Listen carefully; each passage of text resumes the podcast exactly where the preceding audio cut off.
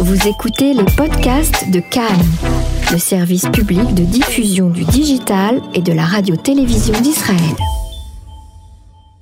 Myriam Schliachter, bonsoir.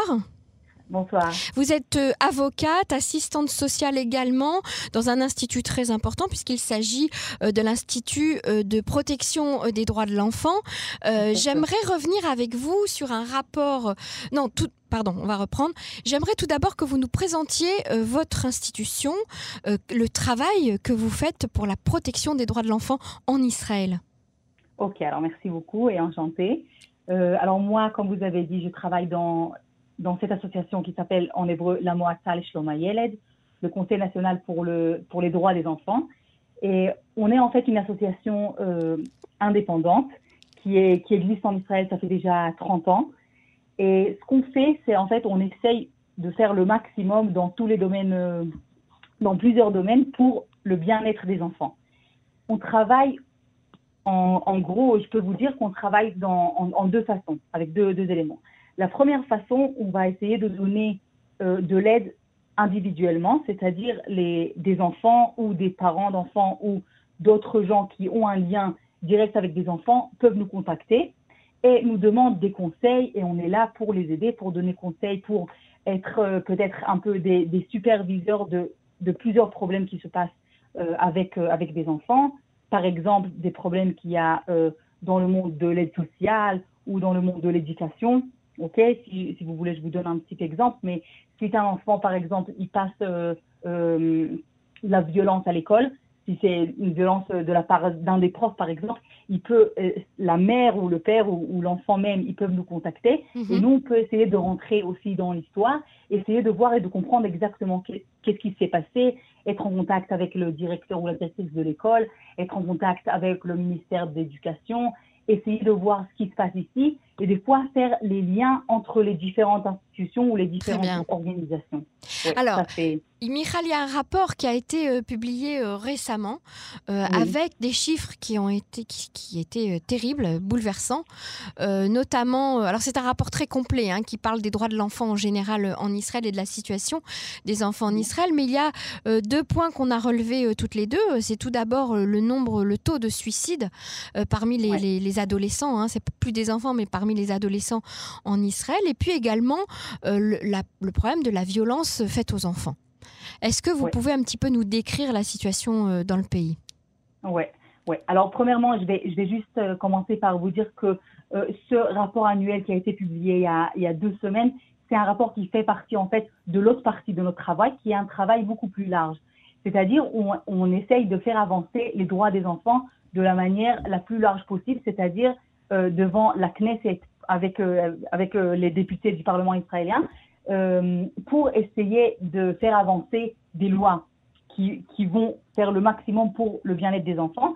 Euh, durant les 30 ans que la Moassal et notre association existe, on a, on a aidé, on a fait partie pour avancer plus, que, plus que 100 lois qui, qui touchent le bien des enfants. Alors ça c'est juste pour vous dire. Et en fait, le rapport annuel, c'est un outil très important pour nous parce qu'il nous permet en fait de voir ce qui se passe, de voir c'est quoi l'image. Chaque année, on publie euh, ces données-là qui touchent, comme vous avez dit exactement, plusieurs domaines euh, de la vie des enfants. Mm-hmm. et, euh, et, ce rapport-là nous permet de comprendre et de voir c'est quoi la situation et plus tard d'essayer d'avancer des lois ou d'autres choses ou d'autres projets. C'est ça. Euh, pour, euh, Mais Miral, c'est important d'alerter le public euh, et de l'informer, bien sûr, c'est notre mission, sur le danger que courent les enfants aujourd'hui. Alors, ah, donnez-nous les chiffres sur, sur le taux de suicide de ces jeunes en Israël. Ok. Alors, je peux, le, le, chiffre choquant et inquiétant et dramatique qu'on a publié cette année, c'est 876 enfants moins de 18 ans qui sont arrivés aux urgences, aux hôpitaux, différents hôpitaux, euh, après qu'ils ont fait une tentative de suicide. Mhm. Ok, alors ça c'est un chiffre qui énorme.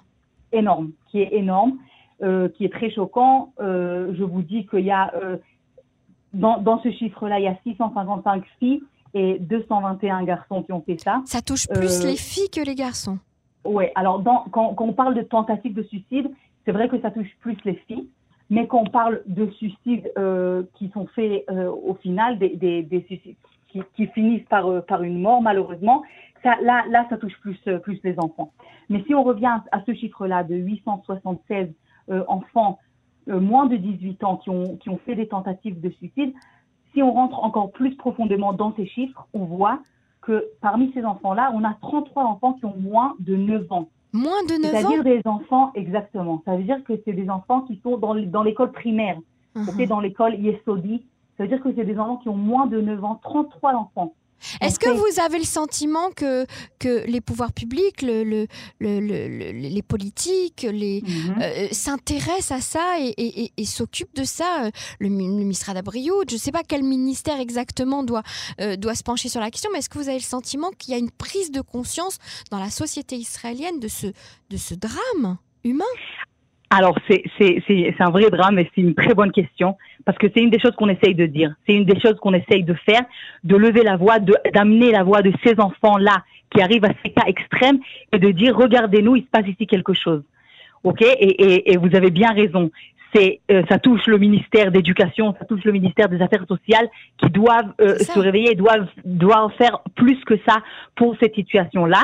Euh, c'est oui important pour moi de dire que c'est pas forcément les gens qui travaillent au terrain, c'est-à-dire les profs ou les assistants sociaux, c'est, c'est pas là-bas le problème. Eux, ils font un travail extraordinaire. Euh, euh ils font le, maximum. Le problème, le, problème, c'est que ces professionnels-là, ils sont surchargés. Le uh-huh. problème, c'est que en haut, les politiciens, ils doivent comprendre à quel point il faut qu'ils se réveillent pour essayer de changer la situation, à quel point il faut donner plus de budget, il faut euh, donner plus de réseaux humains pour pour vraiment réussir à éviter euh, le prochain cas extrême. Et là, on se trouve en un an. Pour la troisième fois, on va partir euh, bientôt, encore une fois, voter euh, pour, mhm.